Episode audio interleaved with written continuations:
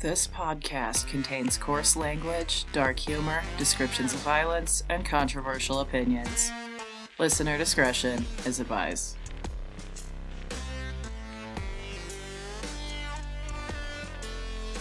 Hey, lovely consumer of last meals. Can you do me a favor? If you like my murder stories, tell a friend. Share this episode on your internet somewhere.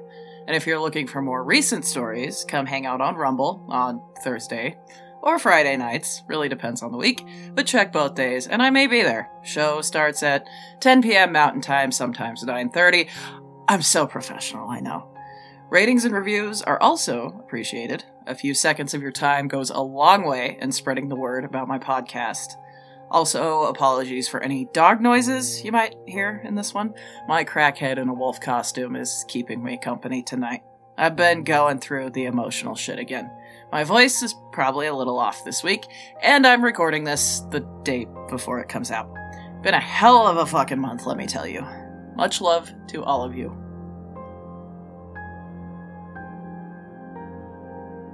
I don't think I need to tell you that the death penalty is a very controversial issue in the US and around the world.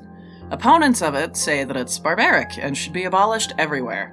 Those in favor of it see it as a necessary punishment to be reserved for the worst kinds of crimes. And then there's me. I'm somewhere in the middle, toward the pro death penalty side.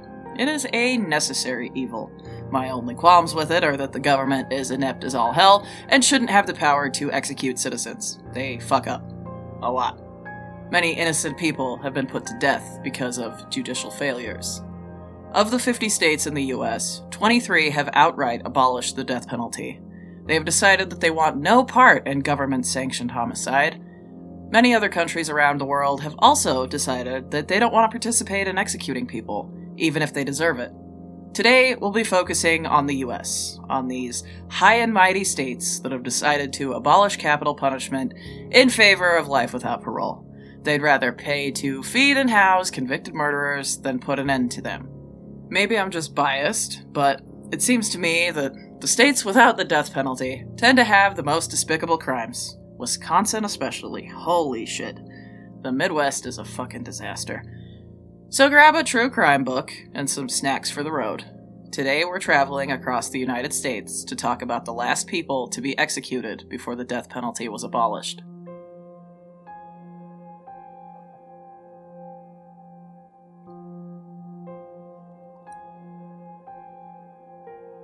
A few months ago, we were stuck on the East Coast for like three straight weeks, which didn't provide a lot of opportunities for last meals. Maine was one of those states where we had to travel somewhere else to eventually get the last meal. Or did we not get one that time? I don't remember. You can go back and listen to it. I know it was a very interesting one. Maine abolished the death penalty all the way back in 1887, leaving very little room for details regarding the last hours of the condemned. Early on the morning of September 4th, 1883, Daniel Wilkinson and a man named John Hewitt tried to break into a store in Bath, Maine. Keyword here is tried.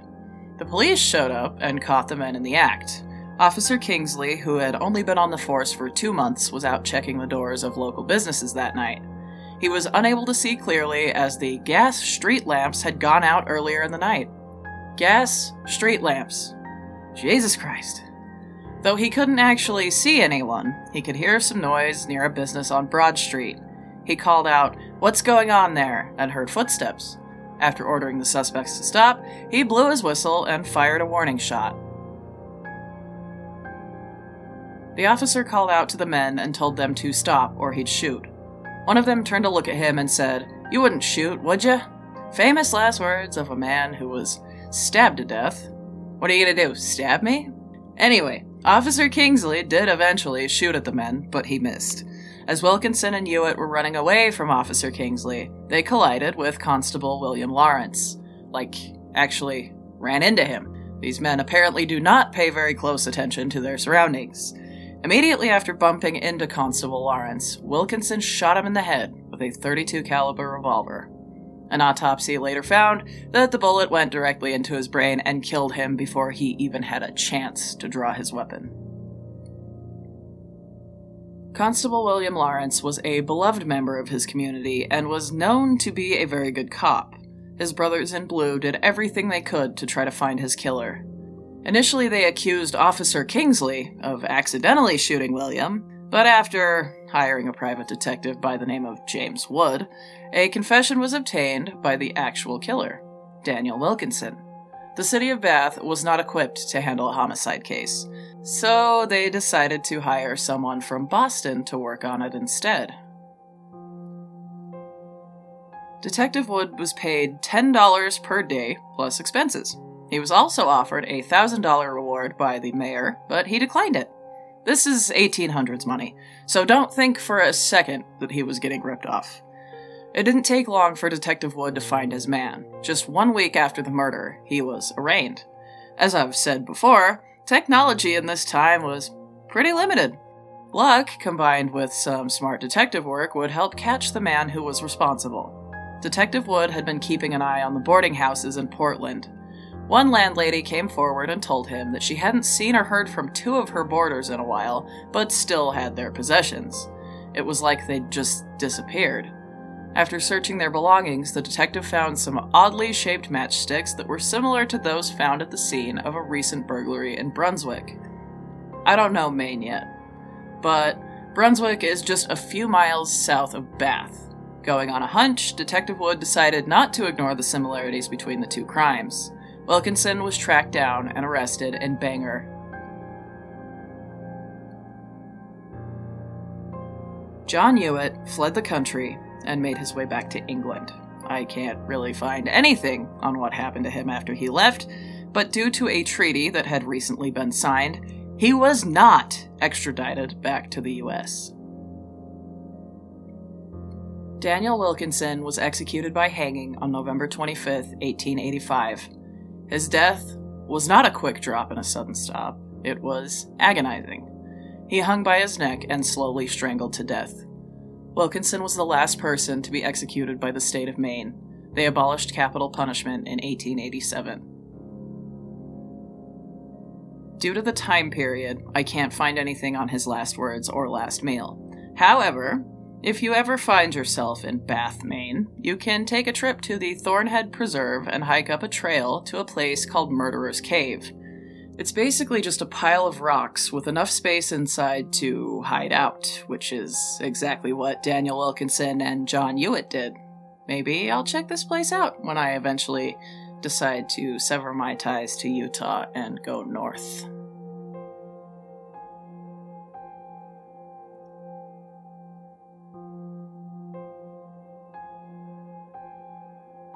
Washington is a beautiful state on the opposite side of the country from our first case. It's a very green state with vast forests and what I imagine is near constant rain. And then there's Seattle. What a fucking shithole that place is. And yeah, you heard me correctly. I said Washington. I like to give my friend Jack, who helps with the face swaps and turned me into Gary Busey in my Rumble intro, shit about living in Washington. He once said that it pisses him off when people call it Washington, so that's what I'm gonna do. Forever. They want to give me shit about not being able to say the word mountain correctly, so Washington it is.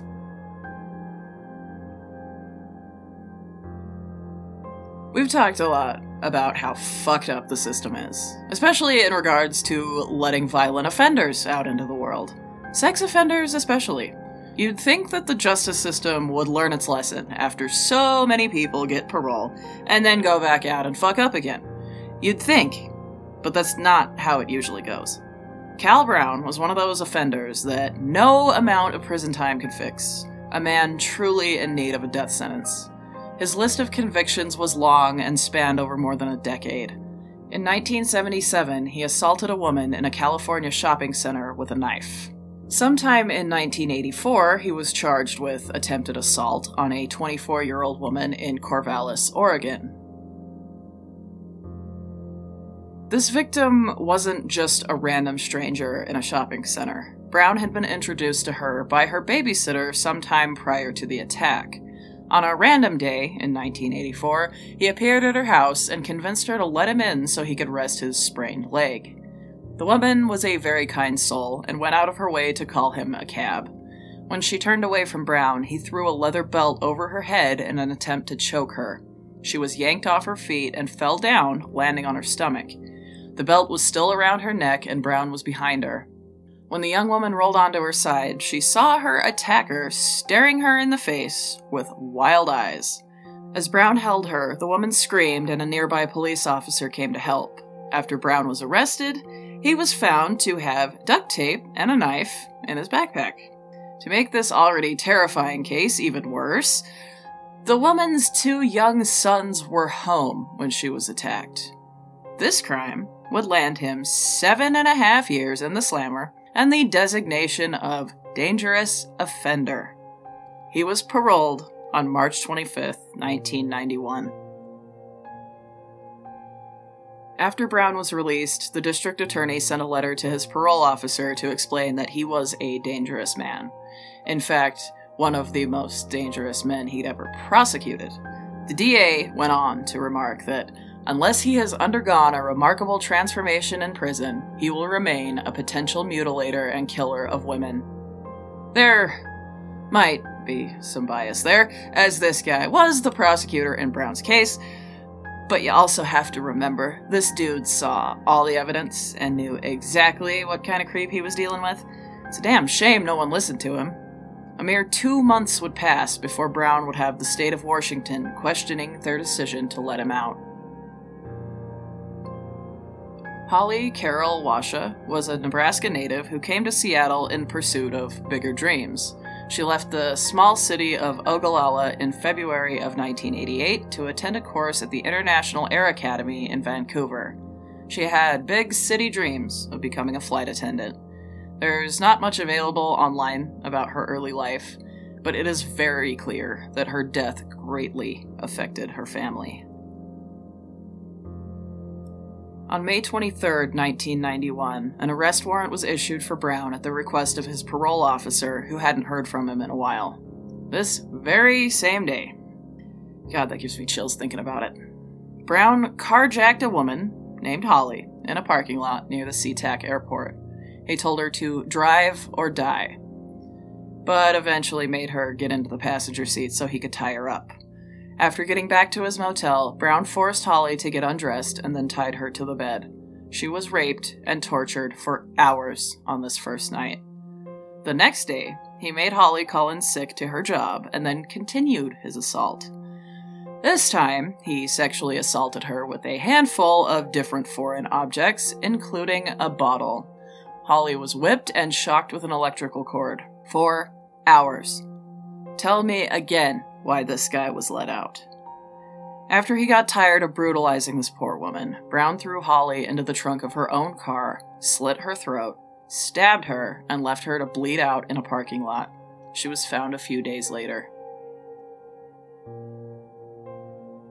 After murdering Holly, Brown caught a flight to Palm Springs, California, where he was set to meet up with a woman he'd spoken to on an airplane a few days earlier.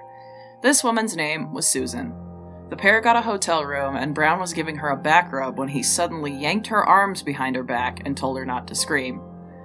Unfortunately, she did scream, and Brown responded to this by slitting her throat. After this, he handcuffed Susan and held a knife to her heart. He attempted to stop the bleeding by ghetto rigging a bandage out of sanitary pads and nylon stockings. This was followed by a sexual assault and Susan being forced to write Brown a check for $4,000. Once he left the room to get more bandages, Susan called the front desk and had them get the police.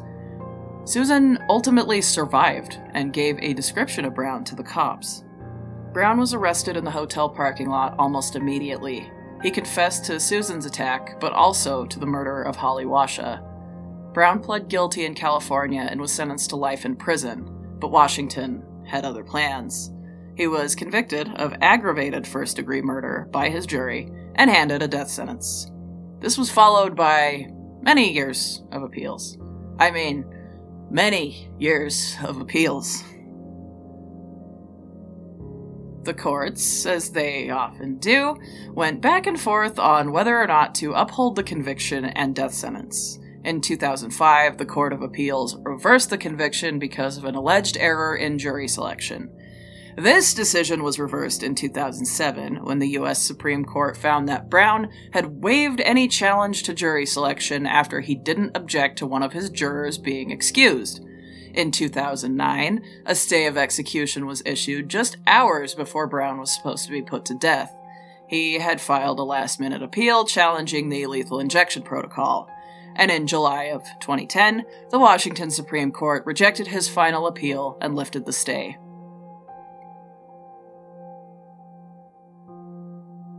Cal Coburn Brown was executed by lethal injection on September 10, 2010. In all the years he spent in prison, he showed no remorse for his crimes. Even on his last day, in his last statement, he didn't apologize to Holly's family. In one last attempt to get out of his well deserved punishment, Brown wrote to the governor to ask for clemency.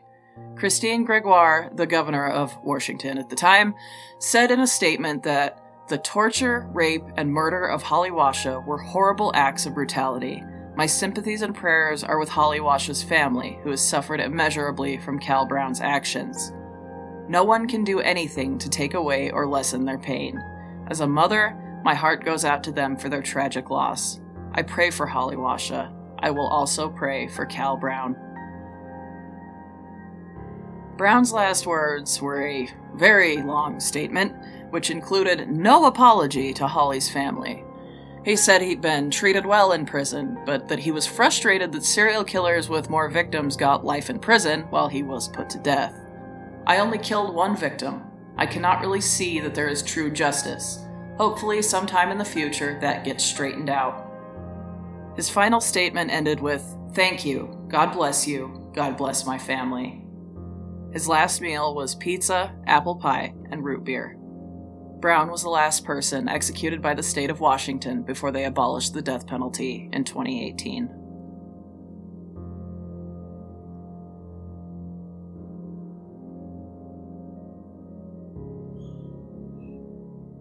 On my quest for happiness, and when I say happiness, I mean a life outside of this salty desert wasteland, I've looked at a lot of states. Alaska is my number one choice, Maine is a very close second, but along the northern border of the US, there's another state that I considered moving to simply because of how desolate and quiet it is. Joseph Duncan, who was convicted of murdering Shasta Groene's family, kidnapping her and her brother, and many other terribly disgusting crimes, actually spent quite a bit of time in this state. Maybe, uh, that's what drove him crazy. My father in law was stationed here when he was in the Air Force and has reiterated to me that it's just nothing. Like, there ain't shit to do except work on an oil rig or be in the military. I guess that's kind of always been the case in North Dakota. Ain't shit to do except camp by the railroad tracks and commit robberies.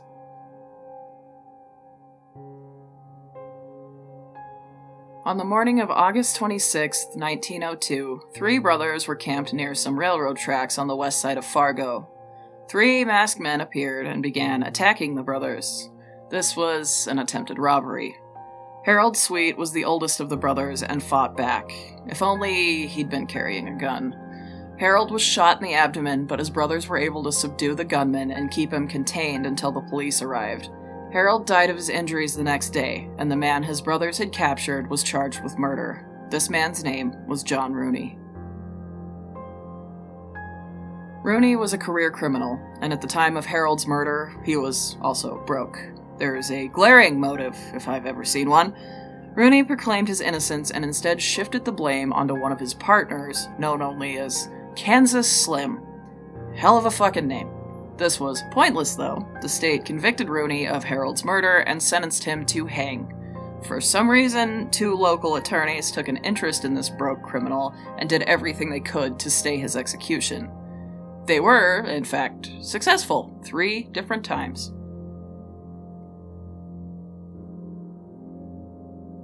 John Rooney was executed by hanging on October 17, 1905. He went to his grave claiming that he was dying for another man's deed.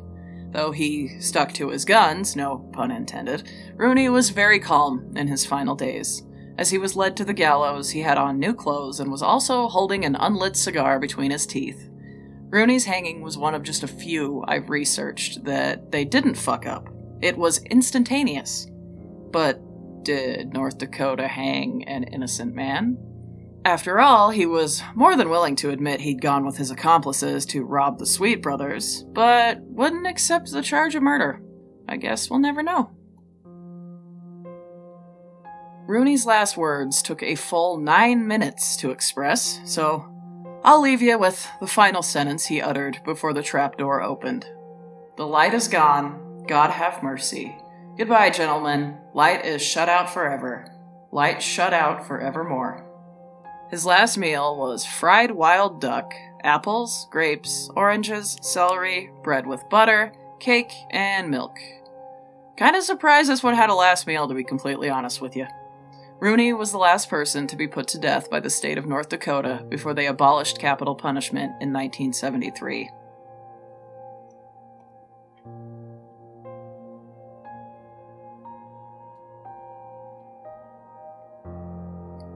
Y'all know how much I love talking shit on 1800s technology. If last meals are my bread and butter and judicial failure is my gravy, then 1800s forensics and evidence is my cranberry sauce. This was a time when you could be charged and convicted for just being near a crime scene within a period of time surrounding that crime. It's laughable now, but people lost their lives over it. People who may not have been actually guilty.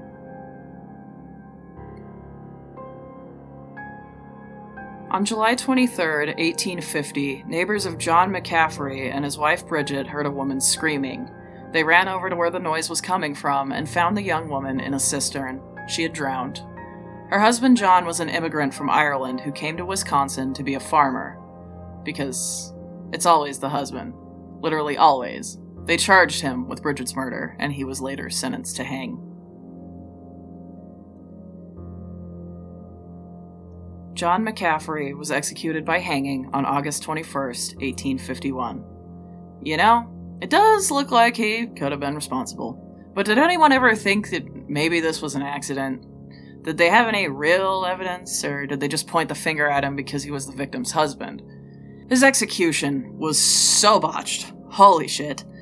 They hung him from a tree in Kenosha, where he struggled for more than 20 minutes nearly 3,000 people watched him slowly strangle to death.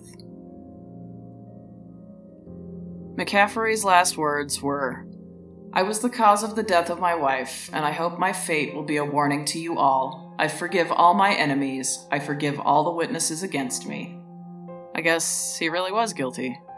McCaffrey was the first and only person to be executed by the state of Wisconsin therefore also making him the last to be executed here before they abolished the death penalty in 1853.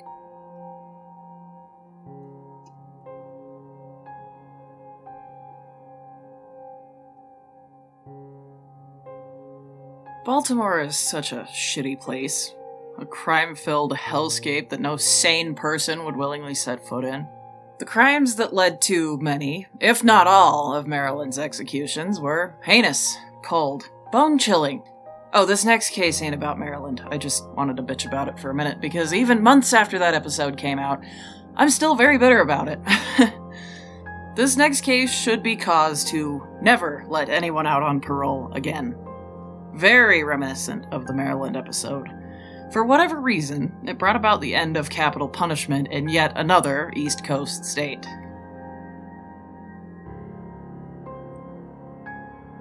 Fifty-seven arrests, 145 misdemeanor charges, 33 felonies, one of which was the rape of a pregnant woman. That last one landed Shannon Johnson a charge of fourth degree rape. I didn't even know there was a fourth degree. All of these arrests and charges, and there was yet another crime that Johnson was suspected of the shooting of his stepdad. Johnson was just 22 and had a rap sheet the length of a fucking CVS receipt. Why do we let violent offenders out? On September 24th, 2006, Johnson took a trip to the home of his ex girlfriend, Lakeisha. They had broken up due to Johnson being an abusive piece of shit.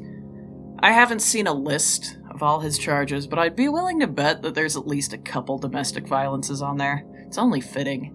Abusers always seem to think they can convince their victims to reconcile. That's why Johnson went to her house that day. But instead of Lakeisha, he encountered her new boyfriend, Cameron Hamlin. Obviously enraged by the sight of Cameron and Lakeisha sitting in a car together, Johnson pulled a gun and began firing indiscriminately into the car. Cameron was fatally wounded, but Lakeisha was unharmed. After Johnson left, she bolted to her grandma's house and called the police. They advised her not to go home until Johnson was caught. It's not always as simple as don't go home. Hell, I've felt like a stranger in my own house for months now, but I don't have any choice but to be here. Still sharing a bed, sharing groceries, thankfully. Not as much as before. Uh, sharing everything with a man who has spent the better part of a year treating me like absolute shit. For the record, there's never been any physical abuse, but anyone who's gone through it knows that emotional abuse is just as bad. Being neglected fucking sucks. Being blatantly ignored fucking sucks. Being cheated on and lied to and gaslit about it. Yeah, it fucking sucks. But not nearly as bad as being ambushed when you go home to get something for your child. Lakeisha needed to get some clothes for her son. Little did she know that Johnson had been stalking her. As she sat in her car on November 10th, he ran toward her and shot her. She was hit, but his gun jammed and he took off. Lakeisha thankfully survived and was able to identify her ex as her attacker. Johnson was apprehended by Wilmington police on November 15, 2006. About a year and a half later, he was convicted of the first degree murder of Cameron Hamlin. This earned him a death sentence. In addition to the crime he was obviously guilty of, Johnson was also accused of trying to hire an inmate who would be getting out soon to go and kill Lakeisha. After his death sentence was upheld by the Supreme Court, Johnson expressed that he did not want to pursue any more appeals. Shannon Johnson was executed by lethal injection on April 20th, 2012. He was just 28 years old at the time of his death. Think about that for a second. A 28 year old man with 58 arrests and more than 179 charges. I'm 29 and haven't gotten so much as a speeding ticket. That's probably because the cops out here need to get craftier, but you get my point. Federal public defenders tried twice to fight for Johnson without his consent, claiming he was incompetent. A state judge, rightfully so, concluded that he was not incompetent. After his execution, the lethal injection drugs being held by the state of Delaware expired, which left them with no way to execute inmates. Johnson's last words were, ironically enough, Loyalty is important. Without loyalty, you have nothing. Death before dishonor followed by a statement made in Arabic that I will be unable to read to you. His last meal was chicken lo mein, wheat bread with margarine, carrots, cake, and iced tea. Shannon Johnson was the last person to be put to death by the state of Delaware before they abolished the death penalty in 2016. I'm left with one question here, and it's really fucking my head up. Who in God's name would choose margarine over butter on their last meal bread? That shit's like soft plastic, for fuck's sake.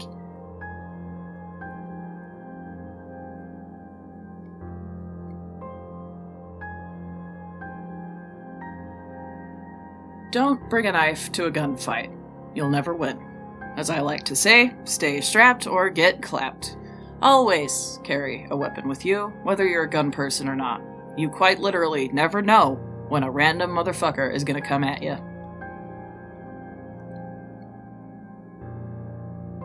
A native of Burlington, Vermont, Donald DeMag was no saint. Like, at all. He was a fucking mess.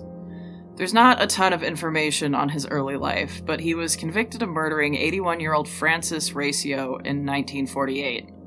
Because of his epilepsy, the jury decided to spare him from a death sentence and give him life in prison instead. Must just be the time, but 1940s prisons had really shitty security. DeMag escaped from the Vermont State Prison and tried to get into Canada, but was captured just 15 days later and thrown into a cell with a man named Francis Blair. Unlike DeMag, Blair wasn't doing time for murder, just a robbery. The two struck up somewhat of a friendship that would lead them down a very dark path. On July 30th, 1952, DeMag decided to make another break for it. He and Blair were out in the prison yard that day and noticed a heavy truck with the keys inside. A prison driver had left the keys and the truck unattended, probably not thinking anything of it. Again, what the fuck is up with prisons of this era? Did no one care? Like, is this Vermont's version of the Shawshank Redemption? DeMag and Blair drove the truck through the prison's steel gates and continued on their journey until it ran out of gas. By some stroke of luck, the pair managed to avoid being caught after abandoning their stolen vehicle. Four days later, on August 3rd, the men entered the home of Ronald Weatherup by going through his kitchen window. The man came down the stairs to see what the noise was, and Blair hit him with an iron bar to knock him out. Being a very smart woman, Mrs. Elizabeth Weatherup had heard the commotion and locked herself in a bathroom. Unfortunately for her, that bathroom door would be no match for Blair's iron bar. After smashing the door open, Blair beat the retired teacher to death. The men changed clothes to cover their tracks before grabbing the valuables and getting the hell out of there. Bloodhounds would later track the men to a spot behind a stone fence. They were completely surrounded and had no choice but to surrender. Both men were convicted of first degree murder and sentenced to death.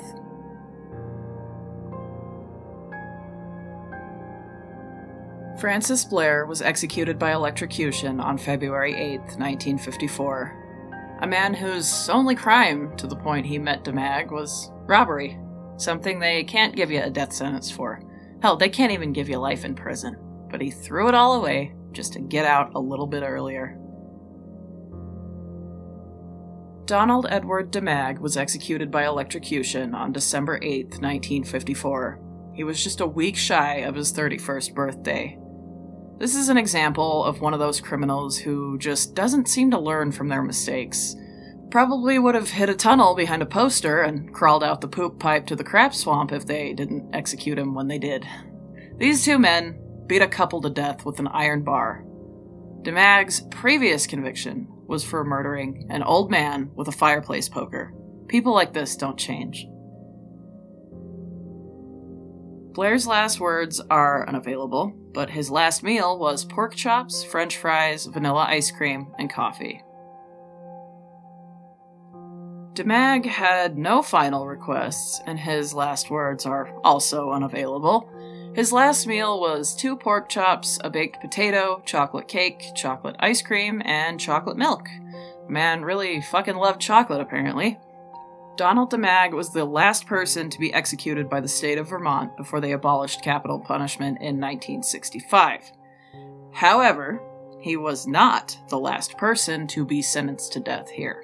Perhaps we'll talk more about that man in a few months when we get to Vermont.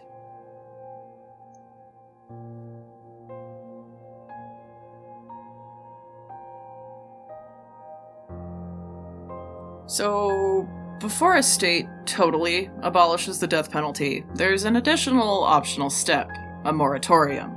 The definition of that is a temporary prohibition of an activity.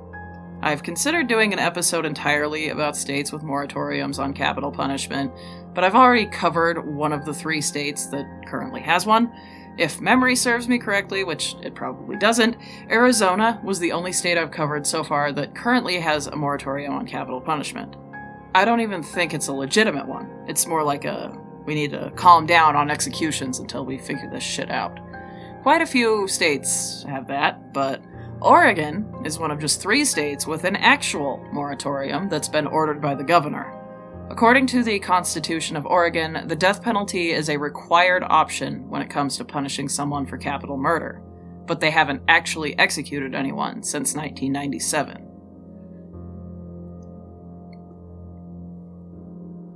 Two people have been put to death in Oregon since capital punishment was reinstated in the 70s, but I'm saving the more interesting one for when we get to the Northwest. This next guy didn't have as many victims, and his crimes weren't quite as fucked up, but he has a strange story regardless. There's not a lot available on the early life of Harry Moore, but it's safe to say that he was an odd duck. Very fucked in the head. Must be something about the Northwest. Looking at you, Jack.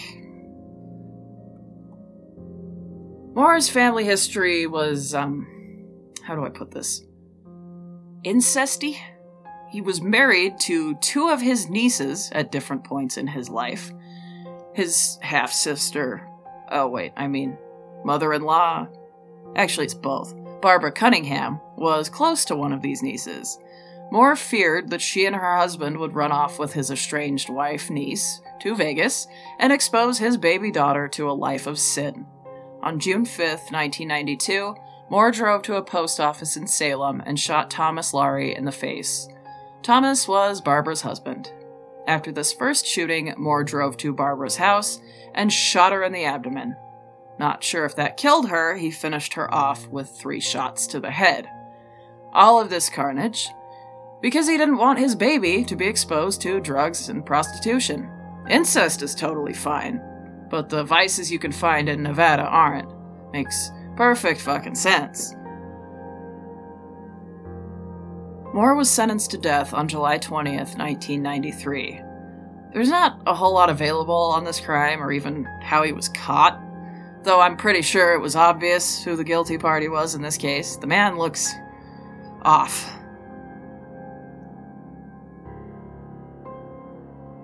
Harry Charles Moore was executed by lethal injection on May 16, 1997. In an effort to speed up the judicial process, he threatened to sue anyone who tried to appeal his death sentence. He even tried to get the Supreme Court to drop his automatic appeal. This execution was entirely voluntary. Again, the man looks off. I can almost see how the gears turn in his head. This crime screams West Virginia, but it's fucking Oregon. I've heard that the Pacific Northwest is a bit fucky, but I always thought it was just superstition. Just doomsday preppers and junkies up there. Moore's last words were, um, eerie. As he lay on the gurney, he whispered, I want the last word I say to be Jennifer. J E N N I F E R. That's the name of his baby daughter, the one he conceived with his niece. His last meal was also very fucking odd, considering the other ones I've seen. Not quite as weird as aloe juice, but still. Two red apples, two green apples, a tray of fresh fruit, and two two liters of Coke. Diabetic shock was gonna get him before them drugs had a chance. Moore was the last person executed by the state of Oregon before they put an official moratorium on it in 2011. More recently, in 2022, Governor Kate Brown commuted the sentence of Oregon's death row inmates and had the execution chamber dismantled. Typical fucking Democrat.